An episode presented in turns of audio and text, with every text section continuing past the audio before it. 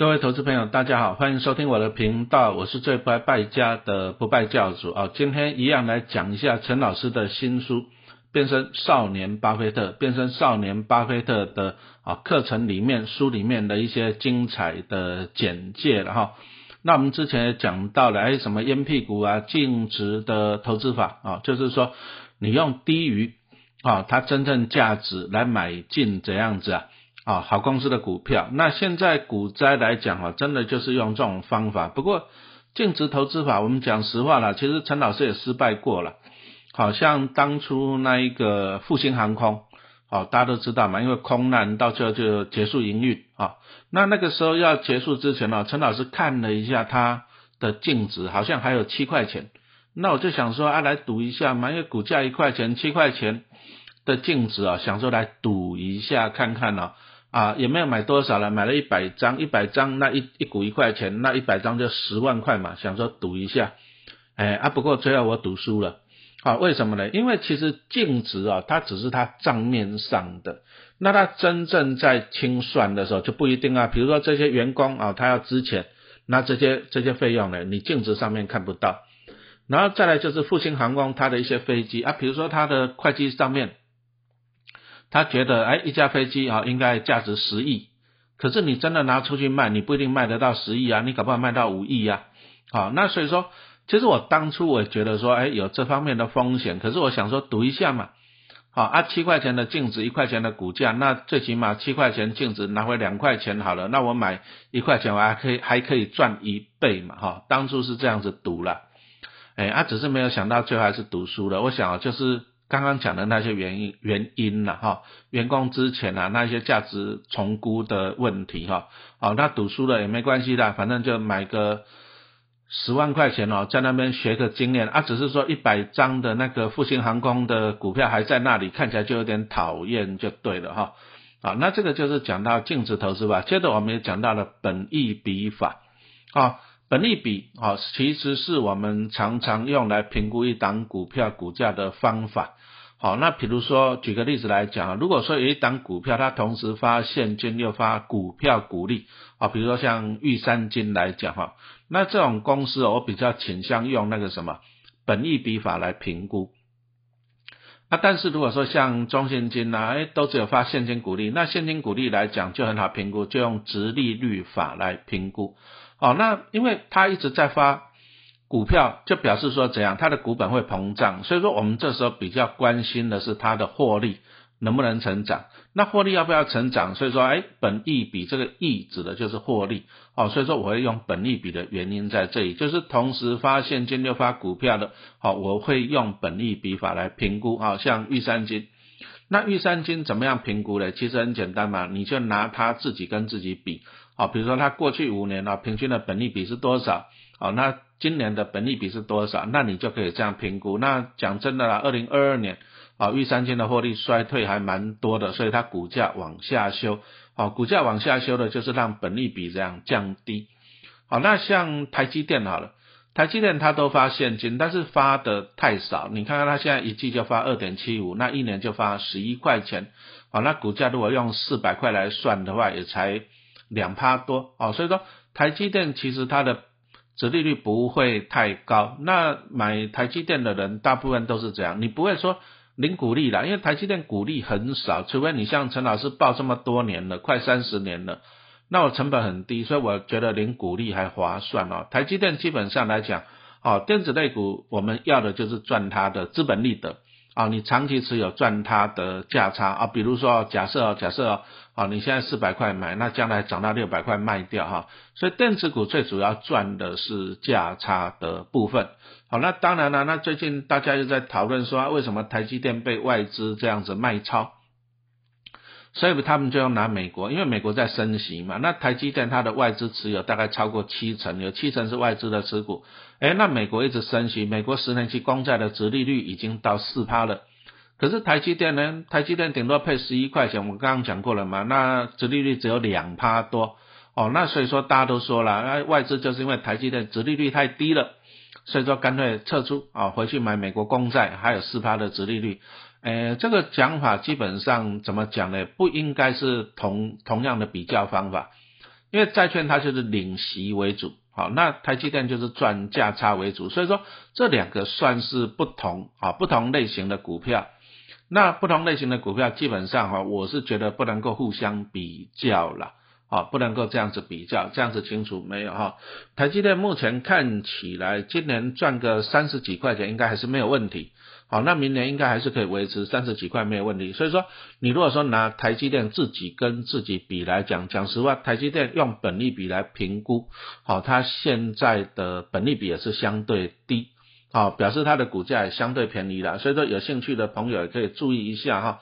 好，那我们既然讲到了本利比，又讲到直利率法，直利率就是说，哎，配息很稳定的，特别是现金股利，那我们就用什么直利率法来评估会比较好啊。而直利率不多的，又就是说你以赚价差为主的，就用本益比法来评估。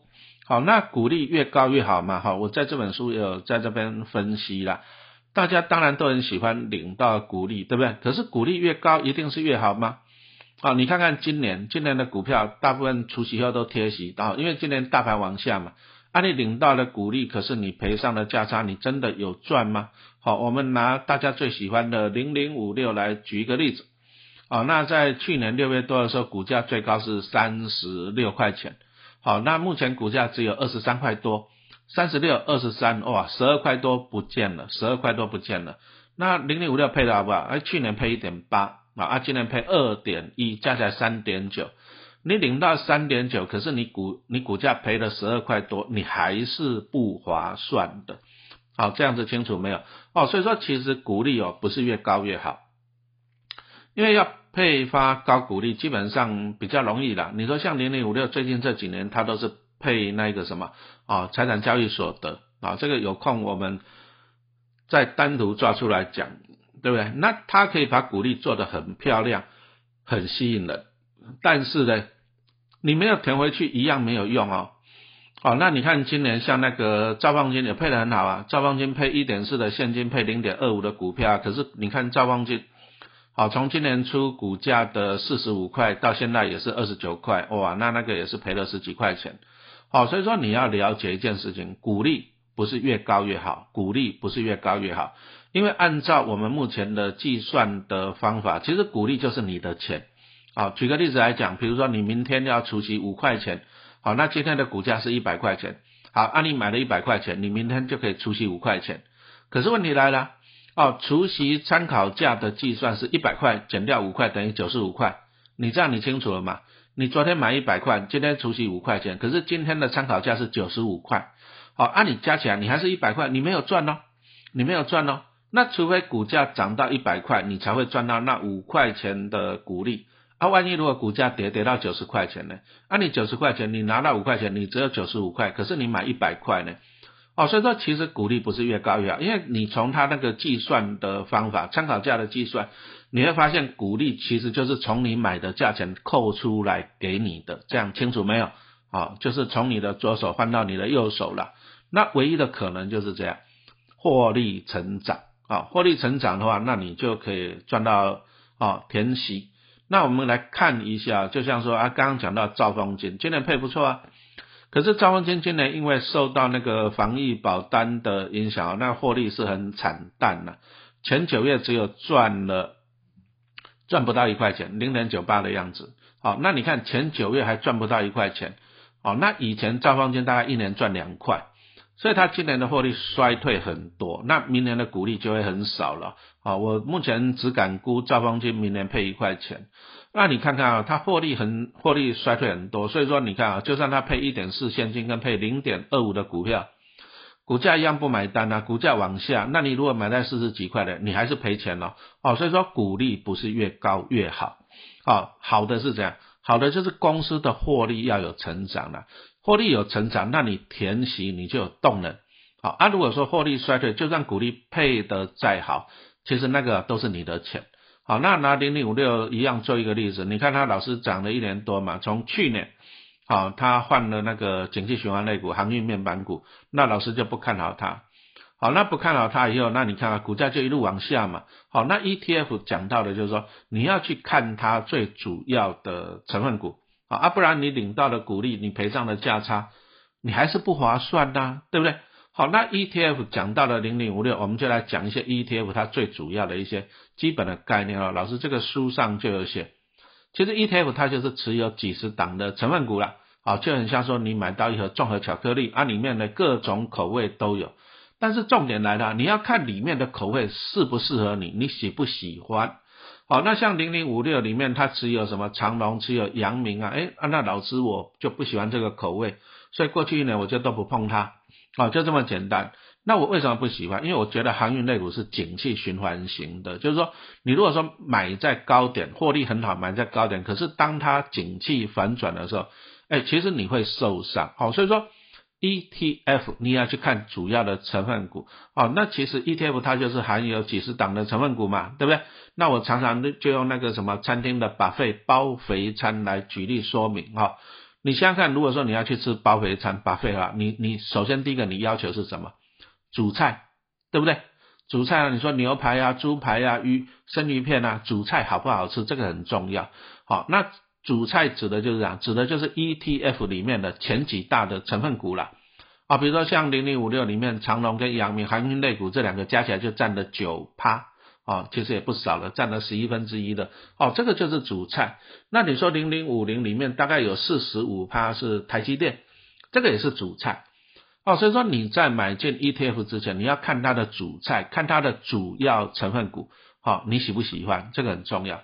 那除了主菜以外，它还有其他的配菜呀，对不对？比如说沙拉、水果啊，哦，还有汤啊、饮料啊等等的甜点。啊，那这个指的就是，哎，ETF 除了它主要的成分股之外，它还有其他的哎成分股，好，那其他的要看，但是讲实话，以陈老师来讲啊，我大概就是看前五大、前十大了。你说像零零五六前十大，哎，占了应该，哦，前十大就占蛮重的，占占了大概一半了，对不对？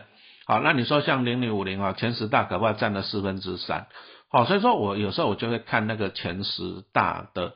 表现好，前十大的成分股这样子，那 ETF 它的股价就是跟随净值。那什么叫做净值？很简单啊，比如说像零零五六三十档成分股啊，不过零零五六在十二月十六号以后啊，它更改指数了，好它就是会变成五十档的成分股。好，那后面要怎么样分析？陈老师后面再再有空再跟大家分享。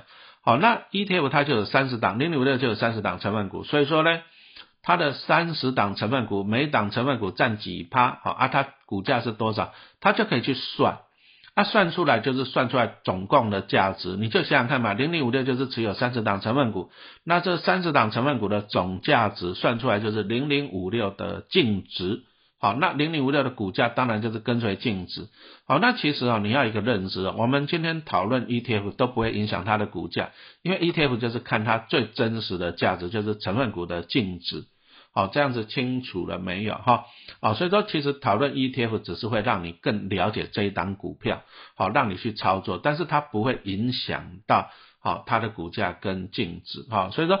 陈老师在这一本哦《少年巴菲特》里面呢，我已经跟大家报告了，就是说，其实我是想要说建立大家一些啊正确的观念了。什么叫做正确的观念？那可能拿零零五六做例子啊，很多人都说啊，大不了套牢放着零股利啊，多少年可以回本哈，一年配一点多，放个二十年回本。诶，这个第一个，你买股票不是为了套牢，因为你套牢你要不断的缴管理费、缴经理费。其实投信还喜欢你套牢，因为你套牢就一直缴钱给他。可是你买股票不是为了套牢嘛？这第一个。那第二个呢？他会跟你讲说啊，每年配一点五好了，对不对？那二十年你就回本了，对不对？那你真的能够报二十年吗？你真的能够报二十年吗？那你看看，像刚刚陈老师算给你看的啊。他从零零五六从三十六跌到二十三啊，跌了十二块多，十二块多嘞。那如果说假设他一年配一点五了，啊，那你看你还要报八年你才会回本呢。那八年这个过程中，你看到别人都在涨啊，结果你报八年是等回本呢，那个也会心酸啊。所以说，我们今天只是想说建立你一些正确的投资的观念。啊，他投资就是为了要讲，为了要赚更多啊！但是你要赚更多的时候，你必须要有判断的能力啊，这个很重要啊。所以说，陈老师在这本书里面啊，啊，变成少年巴菲特啊，我就来跟大家讲解这些啊最基础的观念，但是也是最重要的观念好，那目的就是帮助你多赚钱。好，那欢迎看一下陈老师的新书。好，我们从十一月二十一号到十二月十二号在超早鸟的预购哈，给大家最优惠的价格。好，欢迎大家哈，要把握这个机会。好，谢谢收听。